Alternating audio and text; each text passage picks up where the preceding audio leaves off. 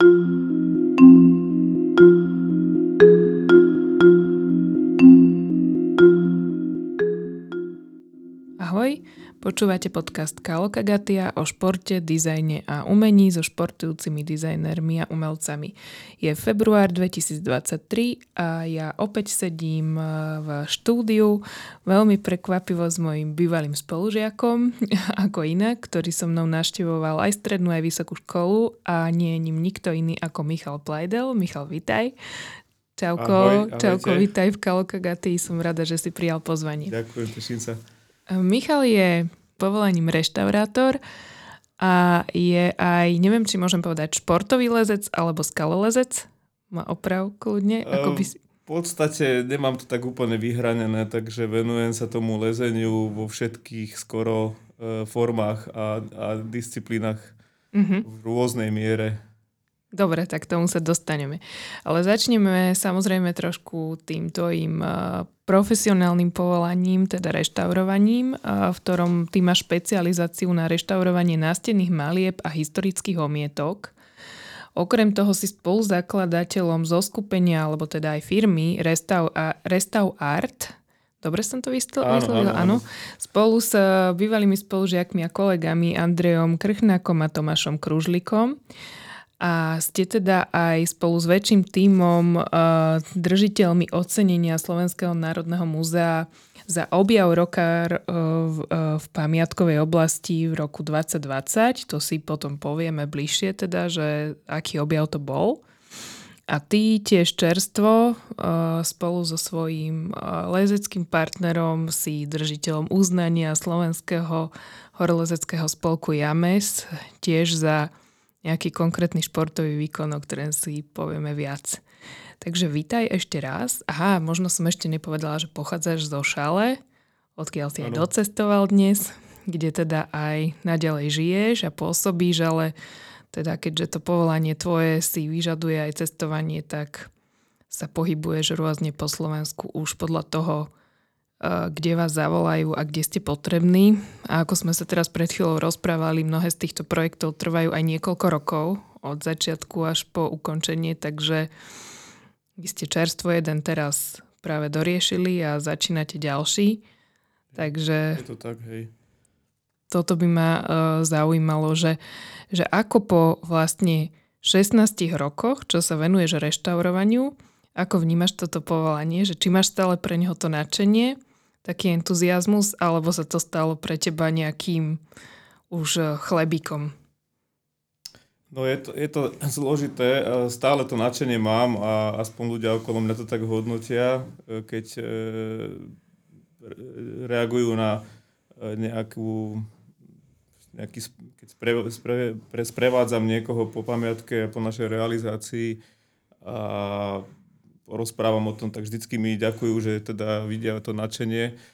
Je pravda, že už v niektorých situáciách už zažívam aj také trochu vyhorenie, to je dneska také moderné slovíčko, ale fakt už som bol niekedy v takých úzkých, keď už bolo toho veľa, hlavne pri tých veľkých projektoch, kedy už som skoro ani nechytil sa toho nástroja alebo tej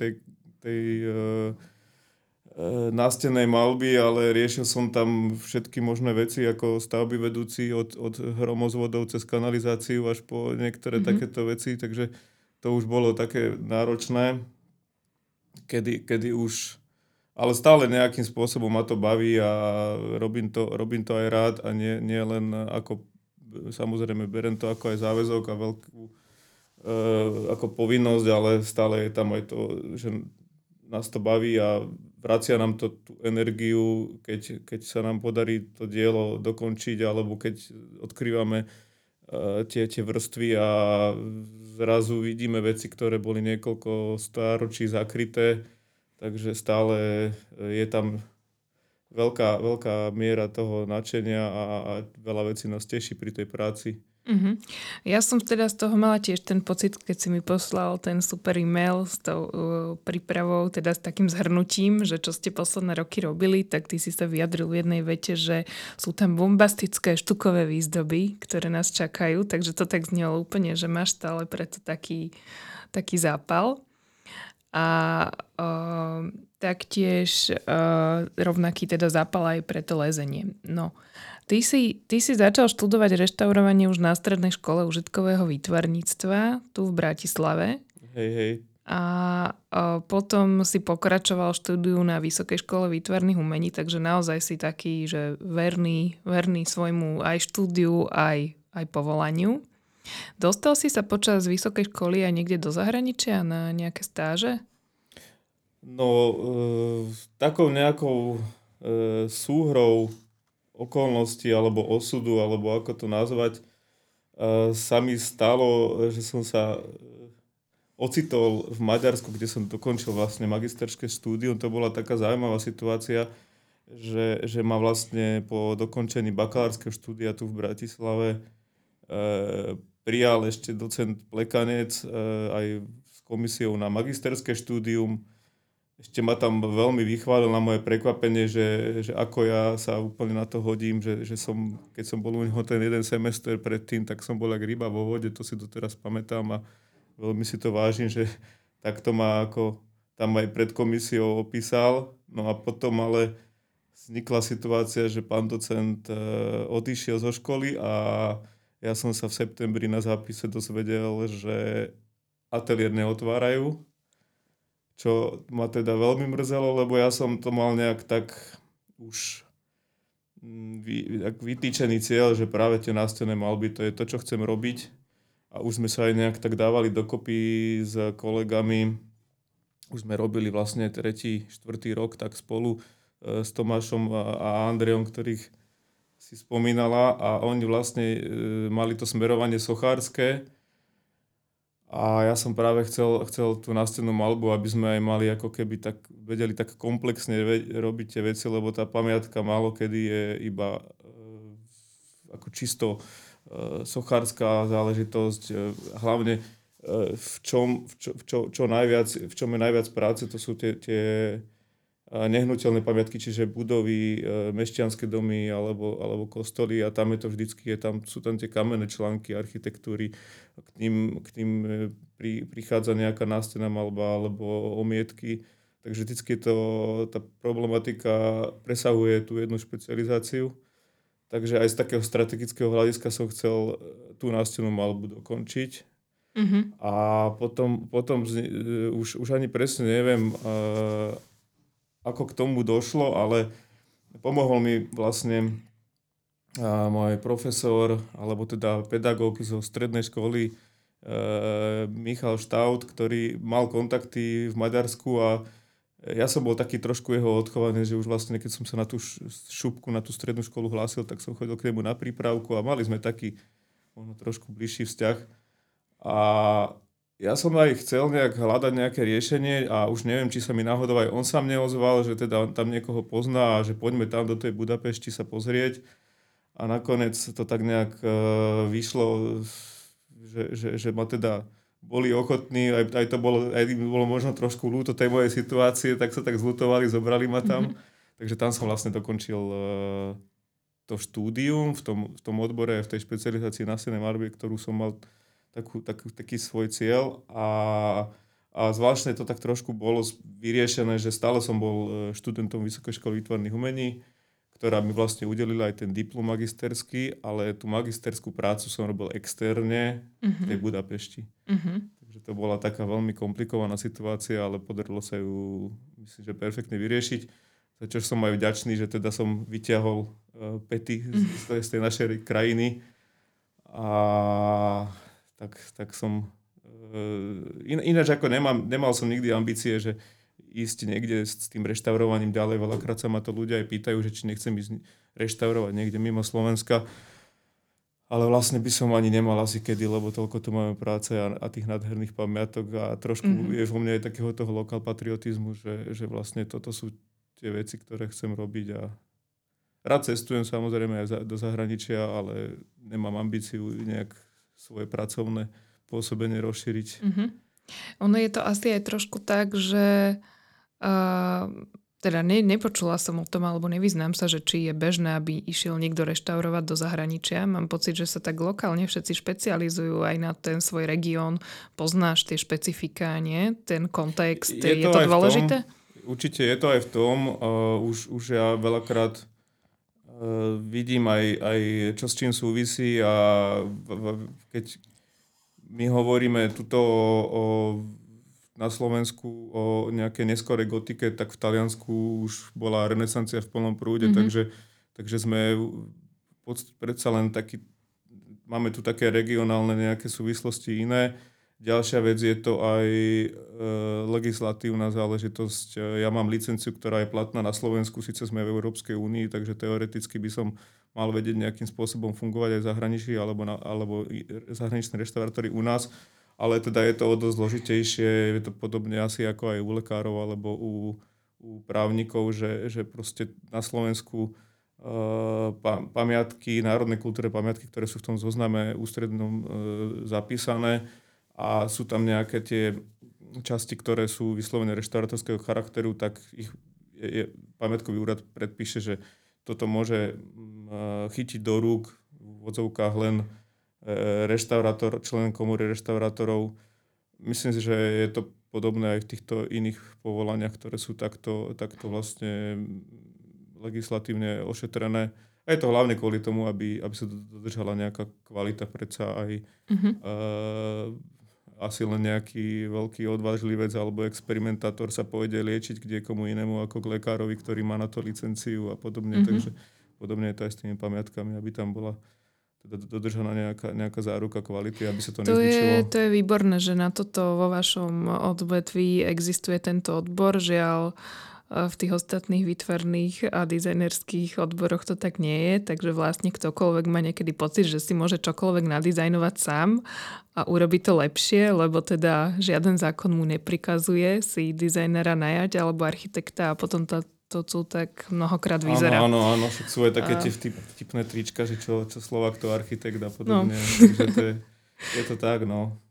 No a potom ma napadá téma nejakých akoby špecifík technologických, že minule som bola v Benátkach a zachytila som, že je tam nejaká špeciálna dielňa, ktorá sa špecializuje na výrobu alebo, ja neviem, či môžem povedať, tvorbu podlah, lebo že tam bola, a teraz ja naozaj viem to iba laicky, že nejaký typ nejakého mramorovania podlahy a proste vie to možno nejaká 1-2 dielne z tej oblasti, takže neviem, že či niečo určite, takéto...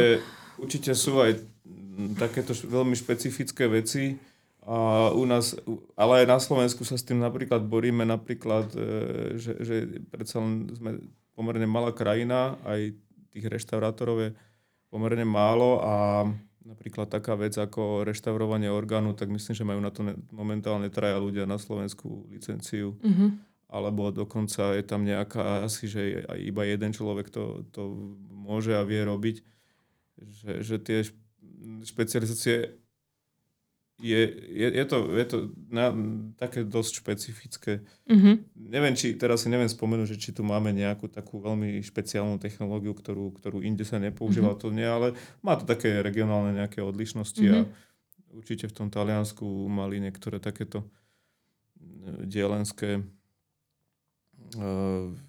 dielenské svoje špeciálne postupy, takže tam chápem, že to dokážu robiť len niektorí ľudia, ktorí sa tomu venujú možno celý život len tej jednej veci. No a skús mi približiť teda aj poslucháčom, že aký je deň alebo taký pracovný týždeň reštaurátora. Lebo teraz to sám povedal, že musíš veľa sedieť za počítačom, keď si prišiel. Možno si každý predstavuje, že sedíš na lešení iba.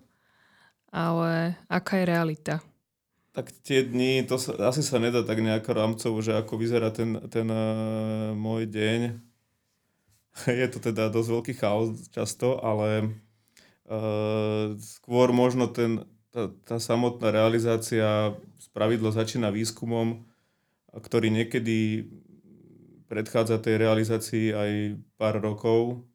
V prvom kole takom, ako musíme urobiť tú prípravnú dokumentáciu, zistiť, čo je s tou pamiatkou, čo sa tam nachádza, že či sú tam nejaké vrstvy, ktoré sú staršie a hodnotnejšie ako to, čo vidíme teraz, hlavne v tých objektoch, ktoré majú mnoho stáročí, tak každej obdobie, každá nejaká epocha priniesla nejakú novú vrstvu, prekrývajúcu tú predošlú, a my musíme vlastne zistiť, či sa tam nachádza niečo hodnotnejšie, v akom je to stave.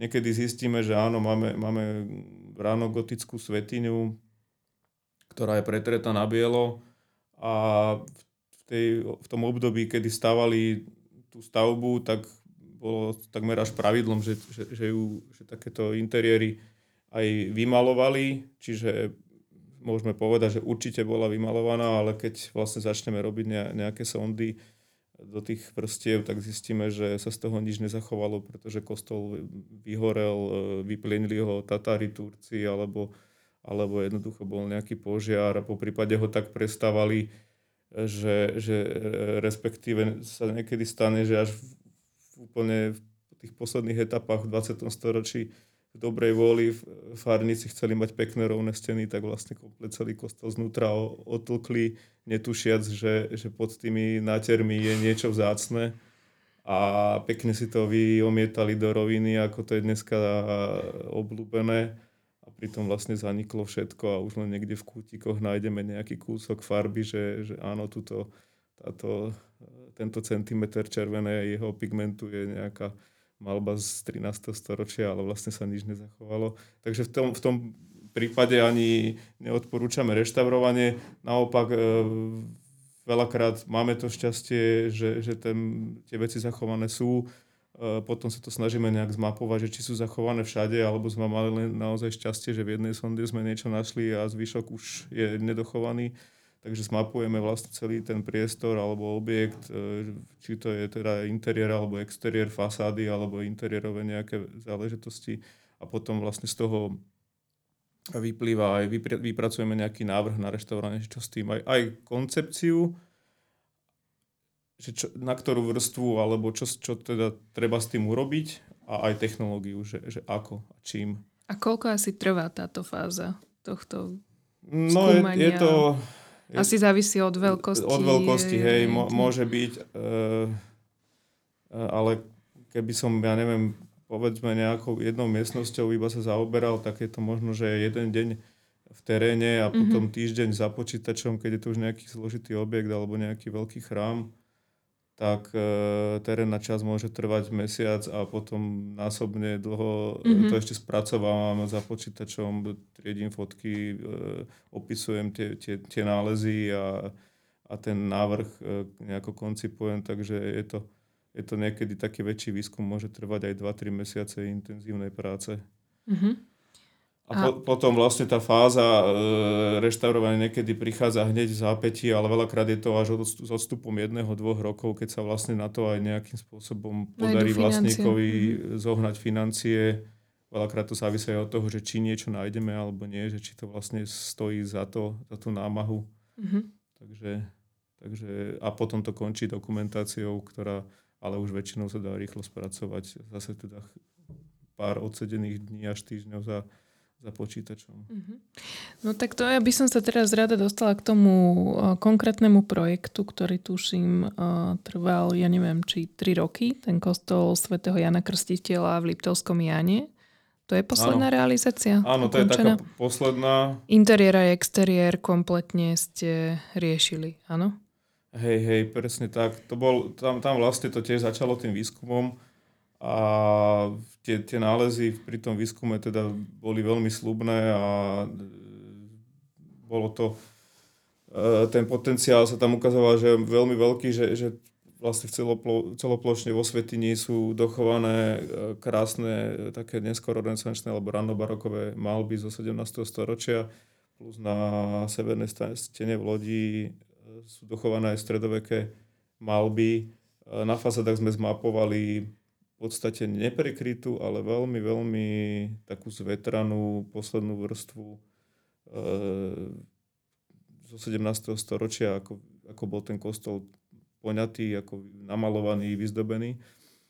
No a potom vlastne na základe tých výsledkov sa podarilo získať grant od Ministerstva kultúry na takú komplexnú obnovu a reštaurovanie toho kostola. Tam sme ešte trpili, lebo sme vlastne, chceli sme to strašne robiť. Naozaj ako zdali sme do toho všetko a je to nadšenie, jak sme spomínali, ale tým, že to už bola veľká zákazka, tak samozrejme muselo to prejsť verejným obstarávaním, takže sme sa bili so stavebnou firmou o to, aby sme to mohli robiť. Mm-hmm. Našťastie sme boli o nejakých skoro pár eur lacnejší. A stavebná firma by mala ako subdodávateľov iných reštaurátorov? Áno, alebo... oni bez hanby by možno nám zápäti zavolali, že vyhrali sme to, či to teraz nechcete robiť. Aha, jasno. Takže to je, ako takto bohužiaľ fungujú niektorí v tom biznise, že kúpim, predám a či to je most alebo gotický kostol, tak proste... keď je to nad nejaký limit finančný, tak je to pre nich zaujímavé. No s tým verejným obstarávaním to musí byť ošametné, lebo v podstate to potom tlačí tie ceny dole a asi to nie je vždycky jednoduché. Hej. No.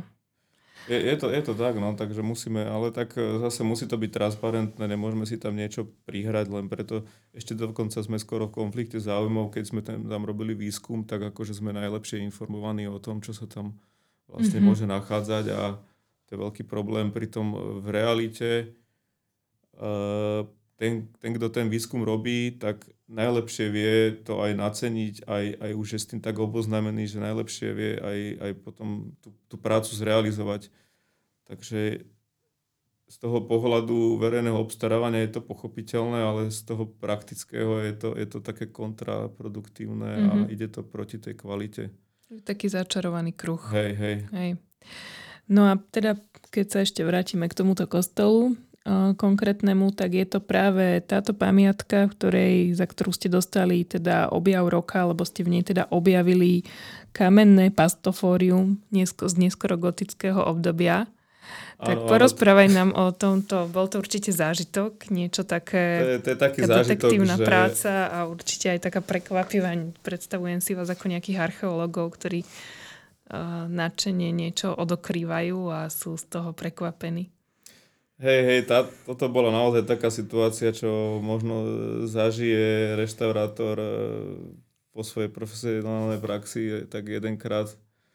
A tých nástenných malieb sme odkryli už stovky metrov a to ešte som pomerne mladý človek, ale takúto vec nájsť, to sa nevída často a naozaj tam to bolo.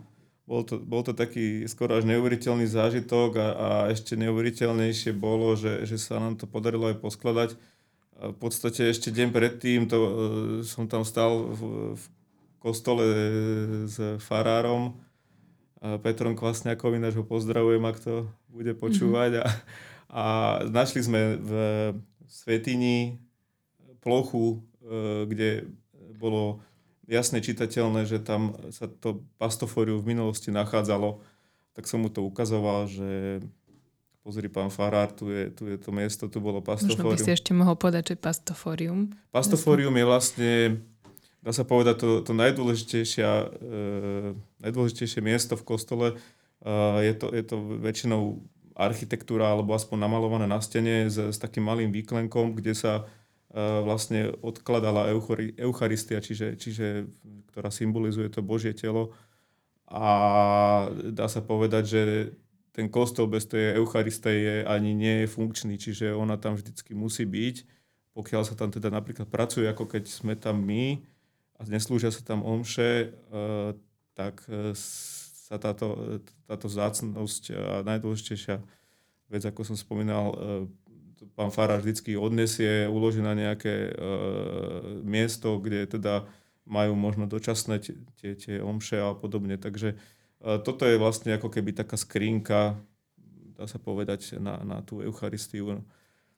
A z neznámych príčin bolo odstránené, pravdepodobne v 19. storočí, možno, že sa samozrútilo, možno to bolo veľmi poškodené.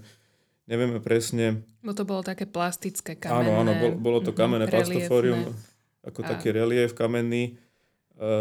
Ešte je aj taká špekulácia, že to mohlo zaniknúť v období, keď kostol užívali protestanti alebo evanjelici, ktorí neuznávajú vyobrazenie svätých alebo Krista, a vlastne tá ich filozofia spočíva v tom, že kostol má byť jednoduchý, čistý, aby sa tam človek mohol sústrediť na to duchovno. Aby bo súčasťou toho výzdoby toho pastoforia bol vlastne portrét Krista, taký veľmi štylizovaný, teda gotický, veľmi pekný. Hej, taký rustikálny, alebo až taký ľudový trošku. Taký naivizujúci a veľmi milý. Áno, takže toto sa im mohlo nehodiť do tej koncepcie. Takže to pastoforium tam už teda nebolo, bola tam len taká tá, dá sa povedať, diera po ňom, alebo taká tá chrasta na stene, kde teda už bola, iba bolo vidieť, že tu časť si zaniklo. Ešte mi hovorí, že však toho tam správame, no tak ale ja to si tu nemôžem teraz vymysleť nejaké pastofórium, ako samozrejme môžeme navrhnúť niečo moderné a priznať to, že ako to bude nový prvok, ale však počkaj, možno, že ho ešte nájdeme, ale to ako som len tak naozaj zavtipkoval, že lebo som neveril tomu, že to tu niekde bude. Oni tieto veci ľudia brali veľmi pragmaticky, niečo zbúrali a vyniesli to, alebo to niekde zahrabali, zamurovali, a vlastne vďaka tomu práve sa to aj zachovalo, lebo v jednej takej nerovnosti v kostole si to našlo miesto ako stavebný materiál. Čiže oni niečo zbúrali, ale nechcelo sa im to nosiť von a nejaké kamene alebo tehly zase vláčiť naspäť do kostola. Tak to jednoducho polámali na menšie kúsky a napchali do takej priehlbiny v stene, keď teda tie steny vyrovnávali, ako som to pred chvíľkou spomínal. A keď sme dávali dole tie sekundárne omietky, tie mladšie, ktoré teda boli vyhodnotené ako nehodnotné, a teda pod nimi, že sú tie hodnotnejšie vrstvy, tak na jednom tom mieste som videl, že toto nie je len lomové múrivo, lomový kameň, ale toto sú opracované kamenné články. Tak skúsme sa na to pozrieť. Ešte v ten deň sme tam s pamiatkármi, ešte oni tak podripovačne trošku, že a všetko by si rozoberal, a všetko by si búral a hľadal, lebo naozaj asi niekedy sa neviem ubraniť takému tomu nadšeniu pre vec, ako až takému detskému možno z toho objavovania. Ale dobre, však skús, teda pozri sa, no a ja neviem, za 2 hodiny po kontrolnom dni sme to začali rozoberať, tak už som vedel, že čo to je. Že teda pastofórium, toto je teda to, čo tam na tej stene chýba. Ale tak však tu asi nejaký kameň z toho niekde dáme do nejakej expozície, že toto bolo stredoveké pastofórium, ktoré zaniklo. K tomu napíšeme nejaký komentár, a sme to tak mali porozkladané na tých paletách. A už teda ideme asi domov, že už bola tma do neskorý večer.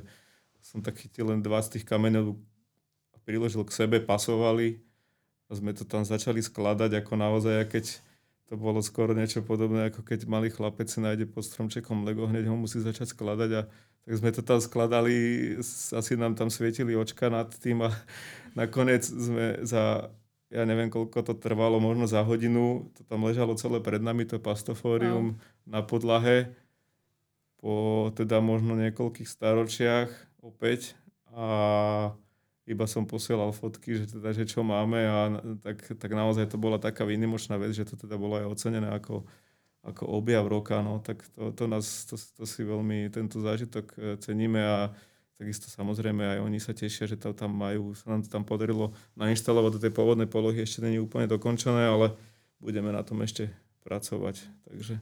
Tak ale teda, že ste to za hodinu zložili, a keď som sa na to pozerala, na ten obrázok, ja som myslela, že vám to muselo trvať týždne. To... Tak ono to bolo len tak ako poukladané pri sebe, niečo sme museli podložiť.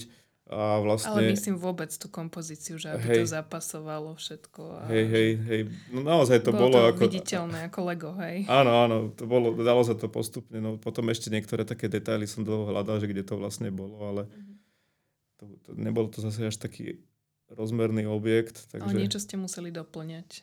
Alebo bolo tam všetko? Bolo tam asi 30% tej architektúry sme potom doplňali v tmeli, a je tam ešte stále nejaká časť, plocha, ktorú vlastne aj nevieme, čo tam bolo.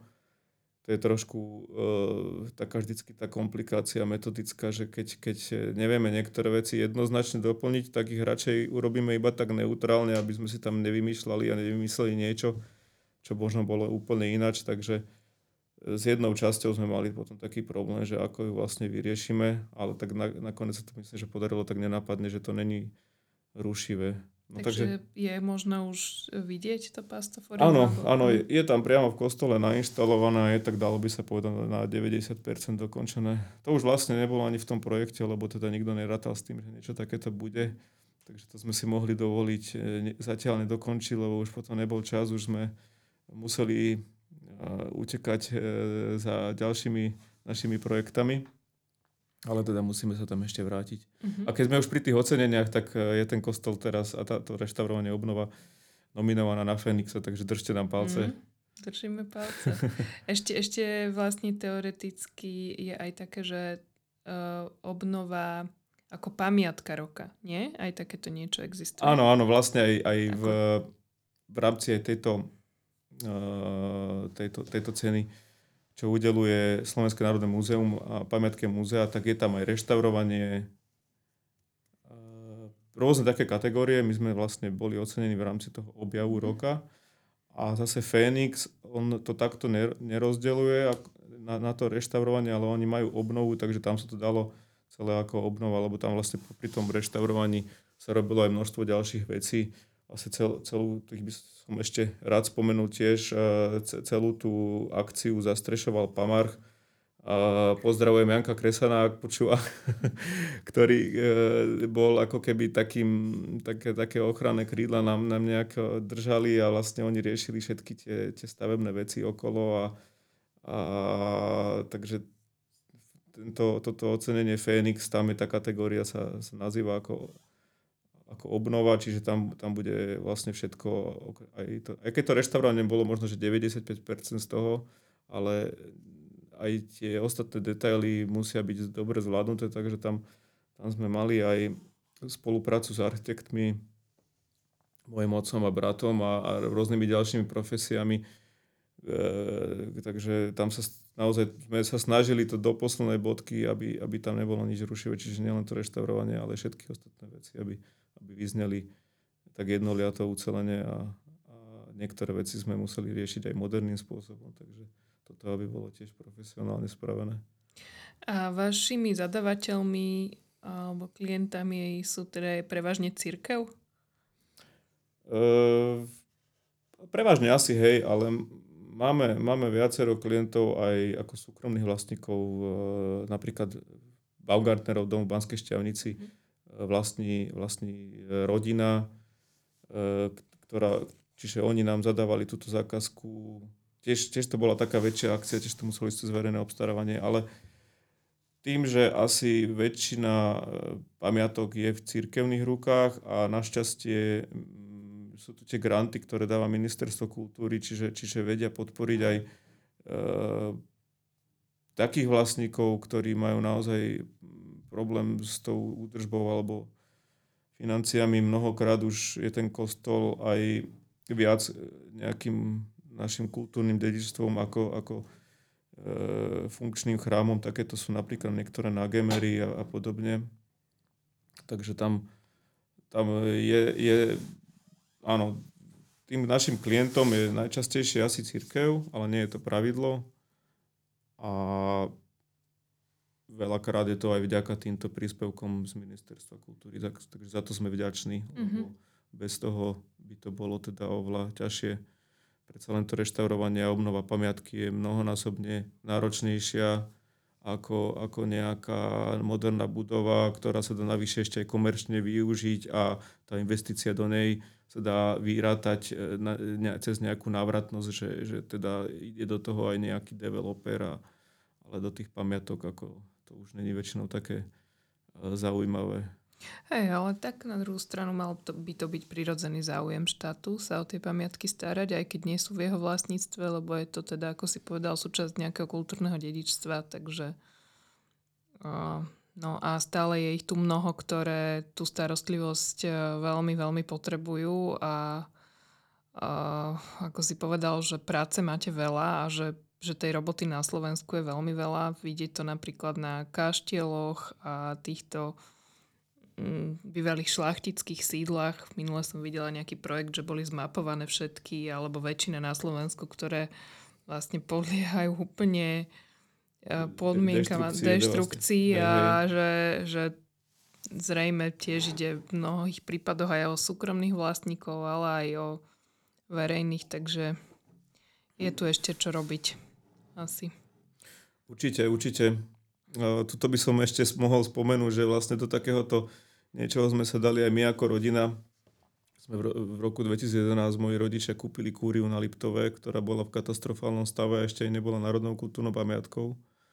Tak tam bojujeme odtedy. Teraz akurát toto je možno rok, kedy sa to podarí sprevádzkovať do nejakého takého aspoň zariadenia, že sa tam dá urobiť nejaká výstava, koncertík, ale teda tam sme riešili katastrofálne problémy so statikou, zavlhnutím, neviem čím všetkým. Takže som si to aj vyskúšal aj z tejto časti, aj keď tam to naozaj vlastne nebolo skoro nič na reštaurovanie, ale teda ako riešiť tieto objekty, to môžem povedať s nadsázkou, že keby to niekto kúpil namiesto nás, a teda mojich rodičov, tak asi 10 z 9 by to zbúralo a postavilo tam nejaký dom nový a by riešili akurát tak, že čo s tými kubíkmi kameňa a dreva a ako sa toho zbaviť. Takže je to také, no. No, tak dúfajme, že bude čoraz viac takýchto ľudí na Slovensku. No a teraz prezraď mi, že aká je cesta z toho reštaurátorského lešenia na lezeckú stenu. V podstate vidím tam nejakú paralelu. Ťažko sa tam asi hľadajú paralely, ale ja som mal vždycky vzťah k prírode a chodili sme aj možno od detstva s rodičmi na hory a tak rôzne. A to ma nejak tak chytilo, potom sme mali takú silnú turistickú partiu. A postupne sa mi tie záujmy začali nejako vertikalizovať, až prevážili, aj keď som sa na začiatku kedysi dávno na tom smial, že na čo budem liesť na 20-metrovú skalu, keď môžem ju obísť pešo z druhej strany a postaviť sa na ňu.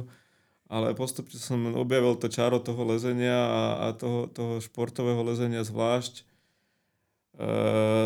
kde človek musí zapájať v podstate aj tú to fyzično, aj tú psychiku, lebo sa tam človek trošku aj vybojí niekedy už nejak vyššie nad istením a podobne. Ale stále to tak, sa mi to tak prelína aj s tými horami. Neviem, či to má nejakú paralelnú s tým reštaurovaním. Skôr by som to povedal, že je to také nejaké ďalšie moje alter ego a keď už mám možno, že priveľa toho, tak potrebujem uniknúť k tomu druhému alebo naopak. Takže beriem to ako taký jeden zo svojich takých posadnutí možno až. No očividne áno, podľa tých výsledkov to musí byť posadnutie, aby si sa dostal k tým obťažnostiam, ktoré ty lezieš, lebo z toho už je zrejme, že musíš tomuto hobby venovať naozaj dosť času. A lebo teda vypracovať sa na takú úroveň, to je určite aj o takej disciplíne a aj o tých hodinách oddretých na tej skále, aj na asi umelej stene. Takže hovoríš, že... Aj to, až potom na nejakej blbej drevenej líšte, kde človek odvisí hodiny len preto, aby mal silné prsty a je to absolútne nič zaujímavé, ale človek do toho ide a si to tam oddre len preto, aby potom sa na tej skale vedel pohybovať v tých ťažkých krokoch. No ja som videla tvoje fotky z dovolenky a pochopila som, že tú lištu si zobral na dovolenku so sebou, že aby si niekde trénoval a vešal sa a posiloval prsty. Ale možno ešte trošku tiež približme posluchačom, o čom lezenie je, lebo povedal si, že sa venuješ rôznym disciplínám lezenia. Možno niekto vôbec nemá predstavu, že o čo ide. A že tiež tu máme nejaké tie rozličnosti. Čo je bouldering, čo je, ak môžeme tak úplne stručne. Tak v podstate to lezenie vzniklo samozrejme ako horolezectvo. Ľudia sa chceli pozrieť na tie najvyššie vrcholy A potom postupne už každý vrchol, keď bol v úvodzovkách dobitý, tak sa tam snažili dostať ťažšími cestami a prekonať nejaké hranice obťažnosti. A začalo sa prihľadať aj na štýl, ktorým sa... Aj štýl je tiež veľmi dôležitý, veľakrát aj nejaká etika v každej oblasti trošku iná. A potom sa z toho nejak tak začalo postupne to lezenie na tých skalách menších, tých 20-metrových, ktoré som spomínal, bolo možno až do 60. rokov, 70. 80. Do tých 70. možno brané iba ako trenažér na tie hory. Ale postupne na tých skalách začali ľudia objavovať ťažšie a ťažšie možnosti, že sa dajú prelísť aj tie, až sa to tak odčlenilo ako taká esencia toho horolezectva, že vlastne už sa to stalo samostatnou disciplínou.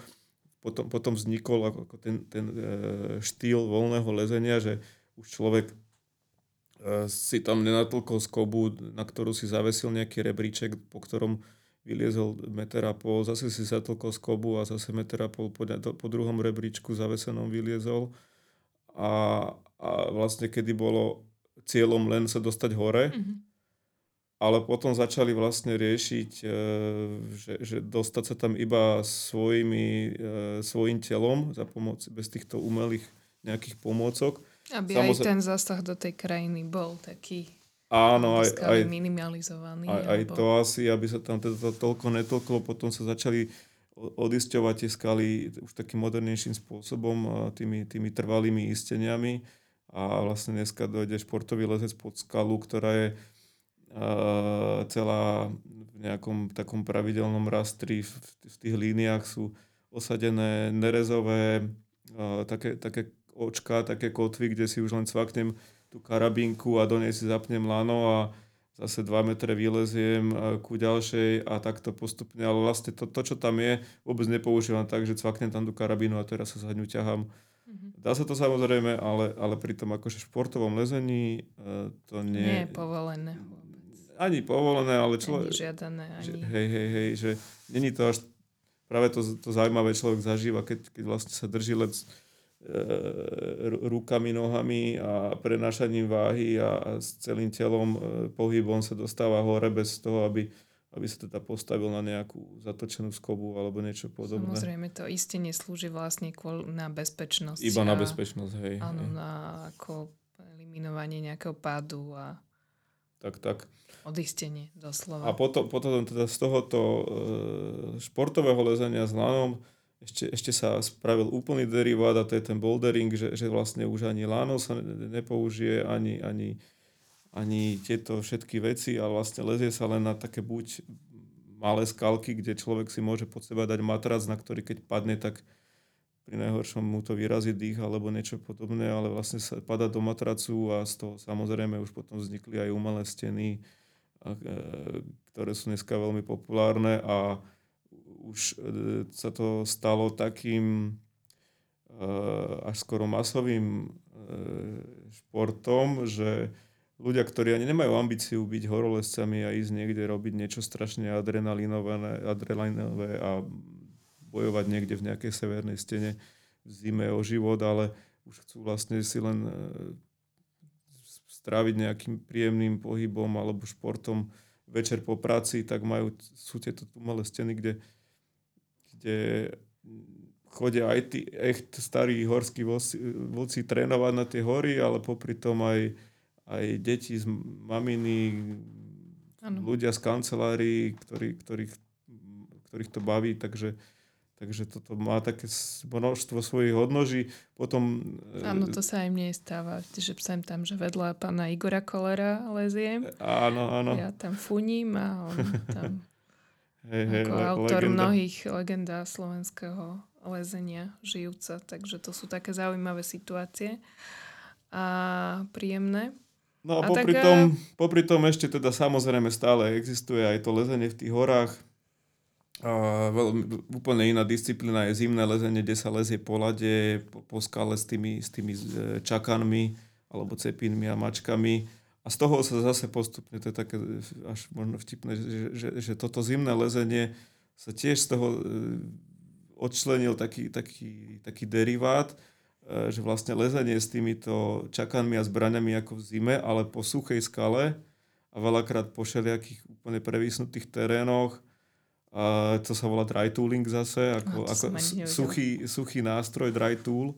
Mm-hmm. A tiež sa aj na Slovensku sa tomu venuje. Tak aj tomuto sa trošku venujeme. Je to také, že to je super na tom lezení, že v každom počasí a podmienke sa dá nájsť nejaká forma toho lezenia. Či je to ten bouldering na umelej stene, alebo som na Liptove, prší, je zima, nikto by nešiel ani na bicykel, ani na lyže, ani na nič, ale máme tam takú previsnutú polojaskyňu, kde sa dá s týmito zbraňami, jak to voláme, s týmito železami liesť aj úplne za hnusného počasia. Takže ja to tak prechádzam krížom krážom z jedného, čo mi aj pasuje do programu, aj na čo sú podmienky.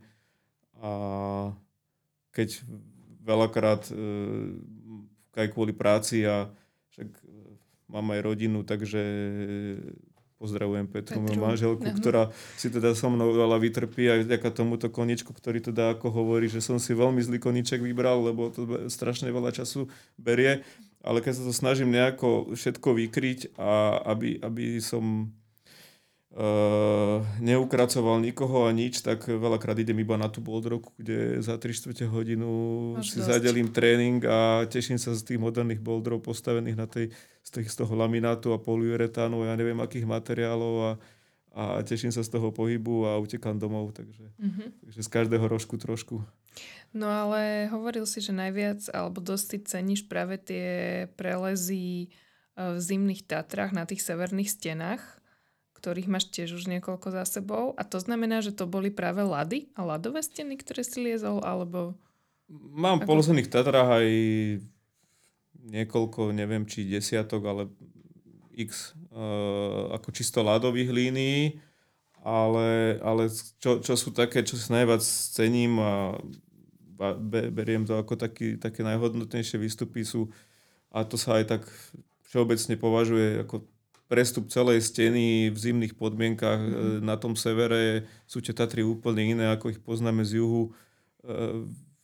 Človek dojde v decembri na Terio chatu alebo na Zbojničku a je tam kopa ľudí a lyžujú, lezú, niekto iba na bare a človek dojde do tých istých Tatier zo severnej strany a za 3 dní stretne 2 ľudí. Mm-hmm. Takže to znamená z poľskej strany? Či nie? Aj z poľskej. No z poľskej zase je to trošku špecifické, ale napríklad Javorová dolina alebo Bielohodská vlastne, a tieto sú tak strašne odľahlé, že ani veľmi sa tam nedá dostať ani z toho Poľska.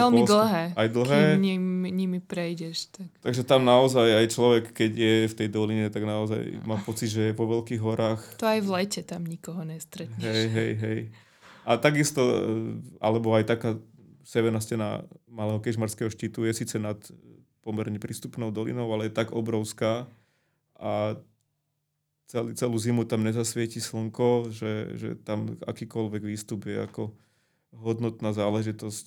Takže takýchto pár mám, ale nie som ja nejaké také alpinistické eso, ani nemám toľko času a už aj tie ambície nejako sa pomínajú, lebo tak musí byť aj trošku realista.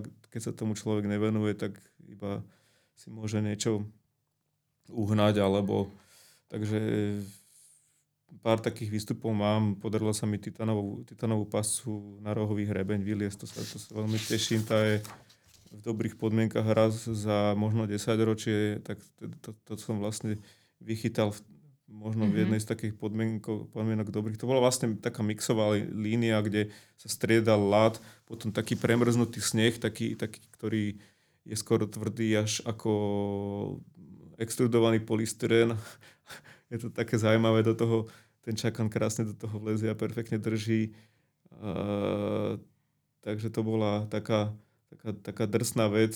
Veľmi ťažko zaistiteľná, skoro až vôbec. Tam si človek na tých skalkách má človek iste ne po 2 metroch, po 3, a A tam som bol rád, keď som mal niečo po 5, po 10 metroch, takže tam to bolo... Ale to si vytváraš sám to istenie do tej ľadovej a snehovej steny, nie? V tých severných, alebo celkovo v tých tatranských terénoch je aj pár odistených, moderným spôsobom odistených ciest, ale toto už zase by sme prechádzali do takej etiky lezeckej, že niektoré tie časti tých terénov sa rešpektujú, že sa tam nebude liesť s vrtačkou a vrtať si tam tie istenia, keď sa to dá zhaistiť neinvazívne. Respektíve ešte je také ako úplne až také tabu, že keď napríklad aj ten Igor Koller, ktorý vylezol vlastne za Andrejom Belicom túto titanovú pasu, o ktorej hovorím, a keď ju on vyliezol bez toho, aby tam navrtal nejaké nity, ale vlastne len pomocou tých skôb a iným spôsobom, tak ja si nemôžem dovoliť tam prísť a teraz tam navrtam niečo, lebo ja sa bojím. Takže už sa to bere ako také sveté, že ten prvolezec, ako to vyliezol, tak to nemôže si tam niekto vyrábať nejaké doplnkové umelé istenie, len to vlastne istenie, ktoré si do sebou prinesiem a viem si ho aj odniesť. Mm-hmm. Čiže to sú také rôzne, aj tie skoby alebo nejaké tie... nebudem to asi teraz rozvíjať. Aj to už je taká, aj tá terminológia, áno. Posluchačom málo kto by tomu rozumel. Hej. Takže to ostane. A to je možno trošku taká paralela s tým reštaurovaním, že ja tiež tam do tej pamiatky nemôžem si domalovať, niečo vymyslieť. Tak aj túto cestu, ale rešpektujem to, ako to spravil ten autor v tom XY tom storočí, tak aj túto vlastne rešpektujeme toho prvovýstupcu a nevylepšujeme. Môžeme vylepšiť štýl, že akým to dokážeme my vyliesť, ale nevylepšujeme tú stenu. Mm-hmm. A keď sú potom tie športové, kde už tí prvovýstupcovia sa rozhodli, že tuto sa žiadne to odoberateľné istenie nedá založiť, tak tam navrtali tie pevné postupové istenia. Tak OK, tak už si zoberiem len tie karabinky a budem si cvakať tie istenia, ktoré tam sú, ale zase nepridám tam ďalšie, lebo tam nehal 5-metrový odlez a ja sa bojím tak ďaleko nad istením pohybovať, tak nepridám tam po 2 metroch ďalšie istenie. A ty si sám autorom niekoľkých ciest. Hovoril si, že v Karpatoch a v oblasti Liptova. Kde, v akých oblastiach? Na skalkách som si tak povedal, aj ma to baví nejak tvoriť. Možno aj skrz to, že som teda z časti výtvarník.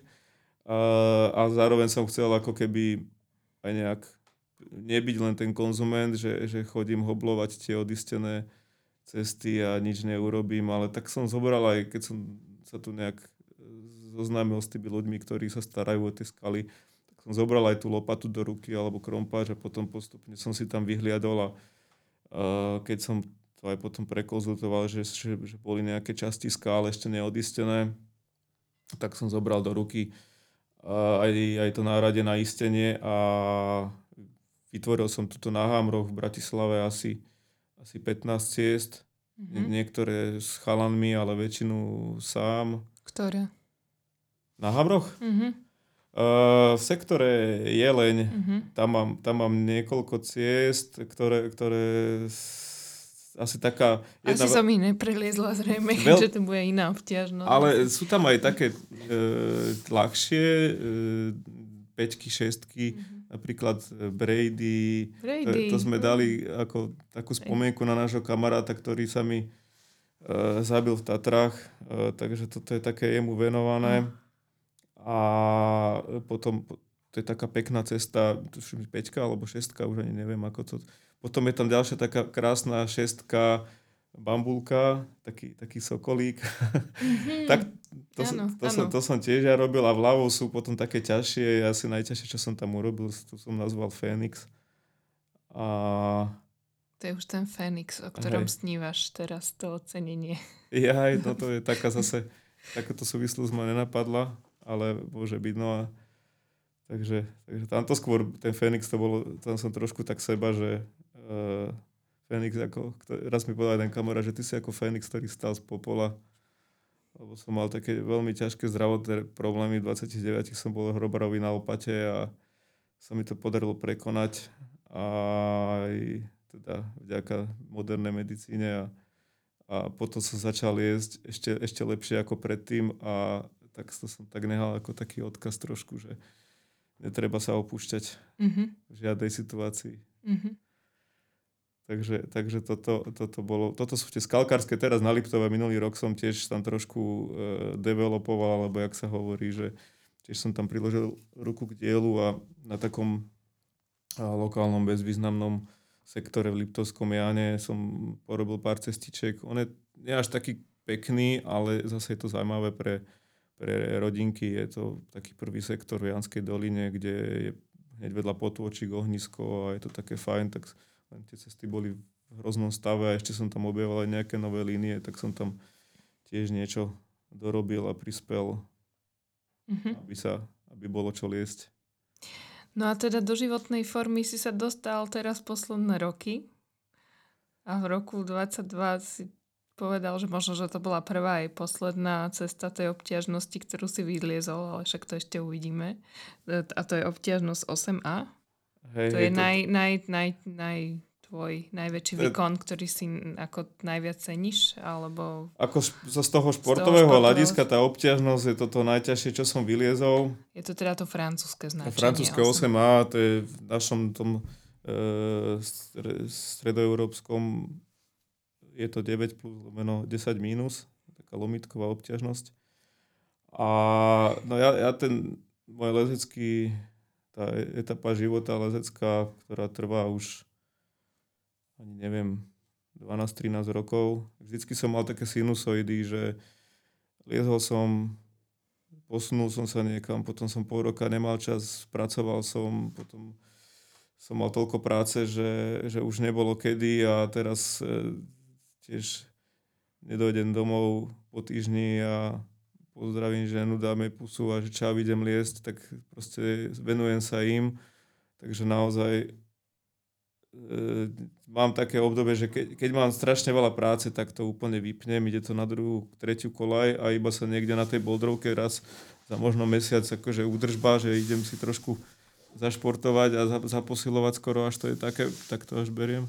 No to viac to je obdivuhodné, že potom sa dokážeš vzopäť k takémuto výkonu. No a potom akože trošku tá sinusoida mala aj tak stúpajúcu tendenciu, že nikdy som už úplne neklesol na ako keby takú pomyselnú nulu, ale vždycky som sa udržal aspoň v nejakom leveli a teraz aj vďaka tomu, že som na Liptove pôsobil, čo je taká skoro jedna z takých top oblastí, kde sa dá, ako to lezenie je naozaj dostupné, tak som vedel tak akože unikať aj z toho lešenia. Po práci som odbehol niekedy viackrát za týždeň, niekedy jedenkrát.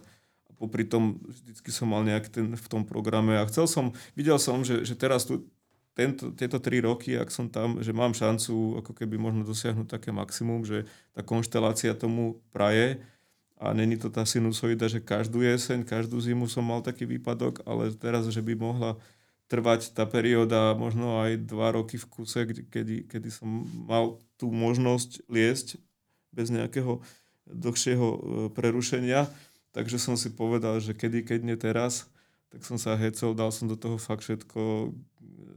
Soboty som visel na tej blbej lište, cez týždeň som sa snažil, keď to dovolala situácia v práci, tak som odbehol na tú skalu koľkokrát v strede dňa, lebo večer bola buď tma, alebo niečo, tak som sa ešte večer vrátil do práce a podobne. Takže som to tak všelijako kombinoval, až sa mi to teda nakoniec horko ťažko podarilo. Aj to teda bolo teda také až uchodené, no ale som rád, že som to nakoniec dokázal a ešte o to viac, že je to cesta, ktorá je naozaj dlhá a nie je zrovna najľahšia v tej obťažnosti. Pipi dlhá pančucha. A hej, tak sa to volá, hej. To je ináč možno, že tiež dobre povedať, že tých ciest je niekedy na tej skale tak veľa a spravil vedľa seba jeden človek tých ciest, tak treba ich nejak rozlíšiť, aby to neboli len bezduché čísla, tak tomu tí autori vždycky dávajú nejaké mená. Tak toto je cesta, ktorú vytvoril Matej Hulej do asi 2/3 tej steny a nazvali ju Pipa. A Potom došiel Richie Nieky, ďalšia legenda, obidvaja sú skvelí lesci a Richie Nieky ju predĺžil až na vrchol veže a ako celú tú líniu 35 metrovú potom premenoval alebo doplnil ten názov, že Pipi dlhá pančucha. Mm-hmm. Takže mne sa to podarilo vyliesť až celé, až na ten vlastne druhý štand, alebo tú druhú reťaz, kde tá cesta končí, aj celá stena. Takže bolo to také dosť epické. Ešte v tej druhej ľahšej časti som tam ešte bojoval, ale nakoniec to nejako klaplo všetko do seba a je to tam. No. Tak to gratulujem. Ďakujem. No, ale povedal si, že tie skalky majú okolo 20-30 metrov, ale ty lezieš aj viac dĺžkové lezenie. Áno. Nie? Takže to znamená, že to lano sa natiahne viackrát a taká stena môže mať aj vyše 100 metrov. Aj 2000 v Amerike. Aj 2000 v Amerike, hej, áno. A medzi takéto teda prelezy teda je ten výkon s tvojím kolegom Martinom Medvíďom? Medvíďom, hej, alebo alias Medveď. Keďže má také prezvisko, tak... A je to vlastne to, čo sme spomínali, že ste dostali uznanie horolezeckého spolku James v minulom roku za tento prelez a dokončenie jeho starého projektu už spred 30 rokov. Áno, áno. To bola taká zaujímavá cestička krásnej stene, kde Medveď došiel so svojou vtedy ešte frajerkou v 91. tam týždeň, on mi to tak opisoval, že týždeň tam spali v bivaku, pršalo a posledný deň, ako tak sa dalo liesť, tak tam vybehol na tú stenu a takým v dnešnej dobe už zaznávaným spôsobom tam navrtal z hora jednu dĺžku postupové istenia. Toto sa potom zavrhlo, všetci mu to strašne vyčítali a on sa potom aj vzdal toho projektu, že nech teda to niekto dá odtiaľ preč tie istenia a vylezie to inak, alebo čokoľvek. Zo spodu teda. Zo spodu, áno. A on tam teda vysiel z hora, ale teda nikto to nespravil, nejak sa okolo toho tak chodilo. Samozrejme, blbé reči stále šli okolo toho tých 30 rokov. Je to teda na Volej veži. To si nie... Volia veža sa volá ten vrchol v Tatrách. A je to južná stena. A s týmto Medveďom som sa nejak vlastne v tých hámoroch prirobení tých ciest aj skamarátil, spoznal a raz sa ho tak pýtam, že počúvaj Medveď, že tam tá cesta Medvíďová v tej Tatrách na tej Volej veži, že to ty máš s tým niečo spoločné? No, že hej, že to je taký starý projekt, že akurát sa ma teraz na to niekto pýtal a ja som ho tak nejak podpichol, aj ma to tak lákalo, že čo, a nechceš to dokončiť? Že ako nechceš s tým niečo urobiť? Však to je pekná línia, nedá sa to ani liesť, je to vlastne len jedna dĺžka. A tak nejak slovo dalo slovo a sme sa do toho obuli. Počkaj, ale ako je jedna dĺžka? Nie je to štvordĺžková cesta? Ona to vlastne bola odistená v celej tej stene, iba jedna dĺžka. Aha, tak. Že v tom stave ako... Hej, ako to on nechal, ako to on stihol vtedy. Údajne to má jeden voľný prelez aj v tom stave. A vylezol to, tuším, koncom 90. rokov Miro Pijala. Ale keď sme videli, jak sú tie istenia urobené a v akých sú pozíciách a jak sú ďaleko od seba, tak sa mi to beriem ako nadľudský výkon. Že to dokázal. Verím tomu, že hej, ale musel mať neskutočne návrh a strašne upratané v hlave, že teda sa nebal to vyliezť, lebo tie istenia tam boli ďaleko od seba, na zlých miestach.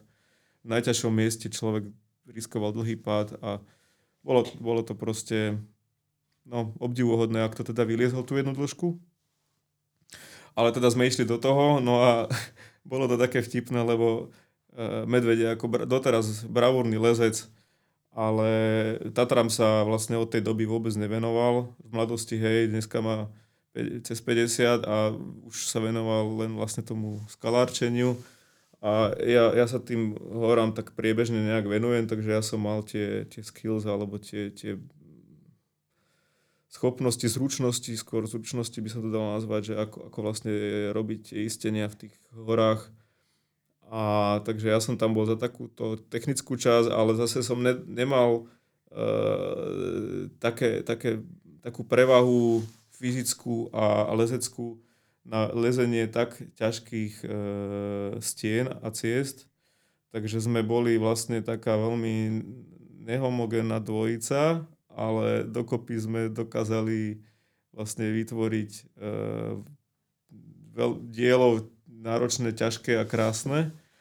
A tak sme tú cestu potom ako dokončili. Dokončili sme všetky dĺžky zo spodu, tie som už teda ťahal ja, keďže som mal tie zručnosti na to, aj skúsenosti z robenia tých ciest na skalách. A celkom sme si tam aj zabojovali, aj tak mentálne, lebo keď človek sa nehompála niekde na lane, ktoré si zavesí niekde hore z nejakej ľahšej cesty, ale musí to liesť poctivo od spodu. A teraz v nejakom pofiternom istení tam je už niekde vysoko a robí ďalšie kroky a visí na ňom ešte vrtačka a ja neviem čo všetko, kopec železa, tak niekedy to bolo naozaj až taká akože mentálno-fyzická psychohygiena, že čo ešte som ochotný podstúpiť a prekonať, a keď sa mi to podarilo, tak potom príde vždycky veľké odľahnutie a už keď založím dobre istenie, tak už si aj sadnem a oddychnem. Takže toto bolo taký dosť náročné, ale tak sme to v roku 2019 tú cestu vlastne dokončili až na vrchol, ale nepodarilo sa nám to preliesť voľne. Bolo to vlastne robené tým starým štýlom, tým technickým. Ešte povedz, čo to znamená voľne. Že teda sme to nevyliezli iba pomocou rúk a nôh a vlastne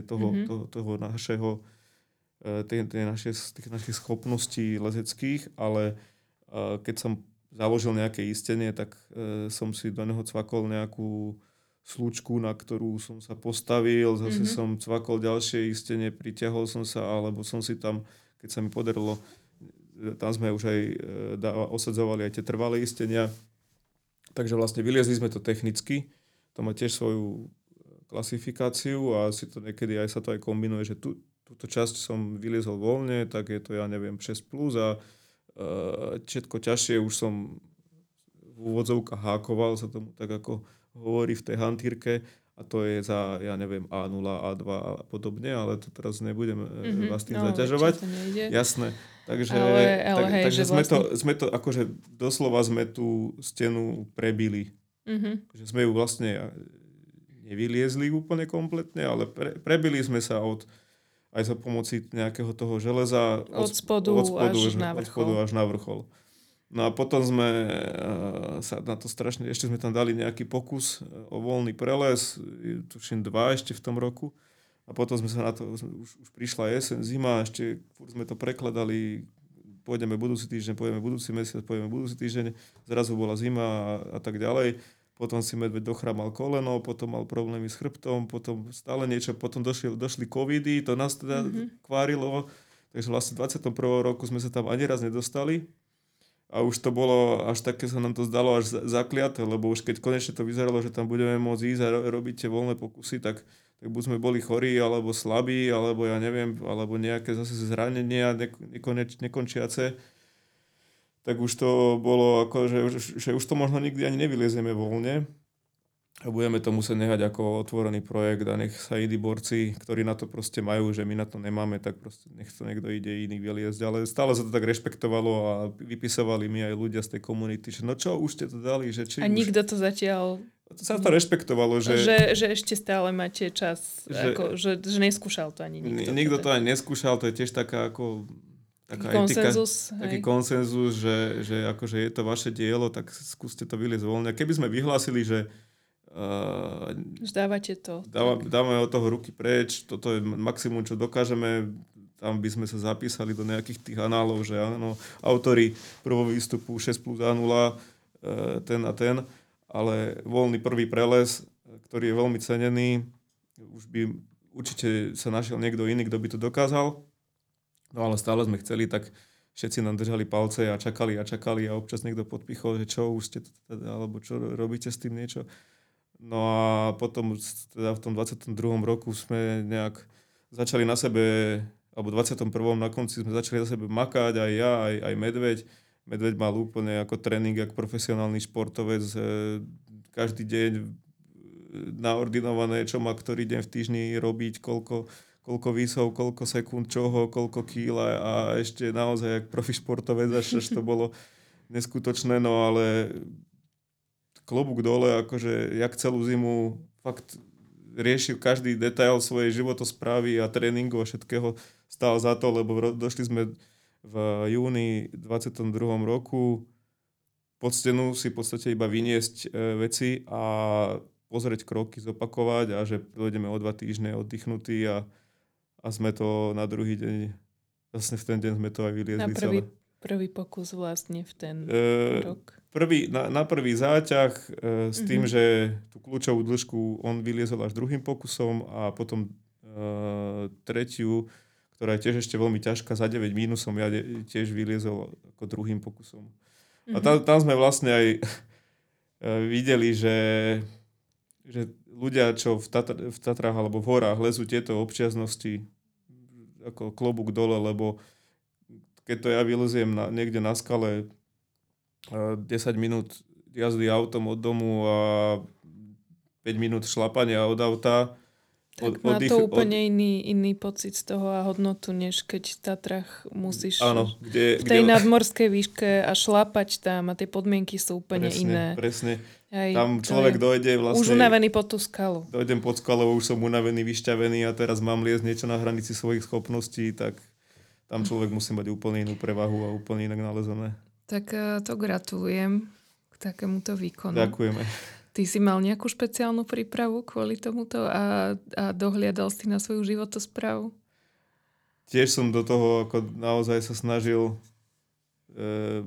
Veľa vecí som upravil. Aj som teda trénoval, aj som sa snažil ako aj to zdravé stravovanie a všetky také tie klíše tých športovcov, že nemal som to až tak ako Medveď, ktorý to mal akože naozaj až skoro asi aj v Exceli. A ja neviem, tak ale ako... ja aj v inom veku, takže asi musel... Ale tiež to bolo...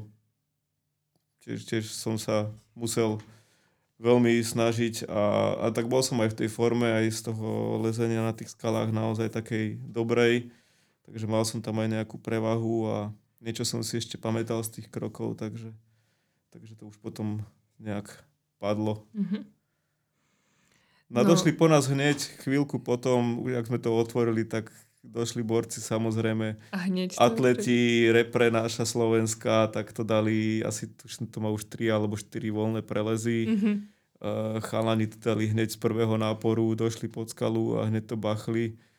A dokonca to už má aj solo prelez, ale ako istené solo, čo je, si neviem ani predstaviť, ako ten človek...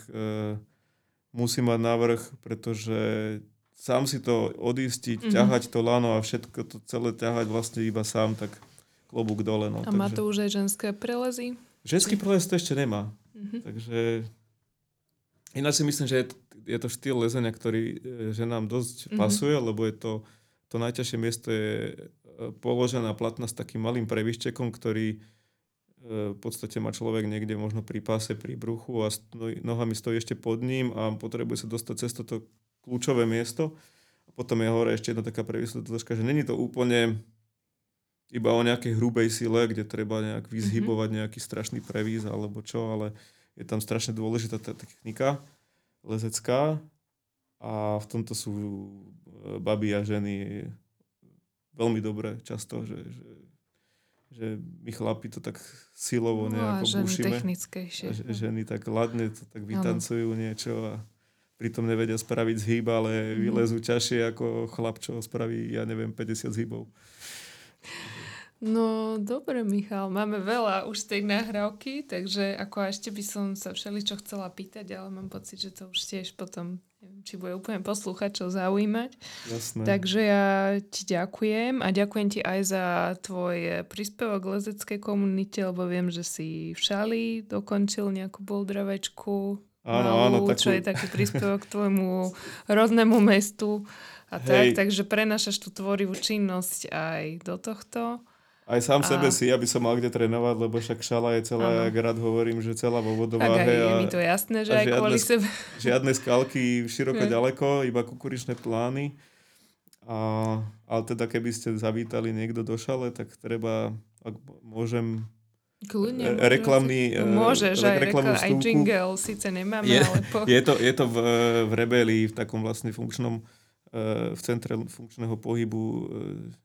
Nemajú oni sami radi, že sa nazývať ich ako fitko, ale je to fakt veľmi príjemné zariadenie, kde si môžete prísť zacvičiť aj teda trošku aj zaliesť. Takže prajem veľa lezeckých ešte zdarov a naplnených snov a tiež nech sa darí tam v Novom Meste nad Váhom, kde vás teda čaká nejaká niekoľkoročná práca na obnove a reštaurovaní. A nech sa darí. Ďakujem pekne. No, ďakujem, že si prišiel. Ďakujem.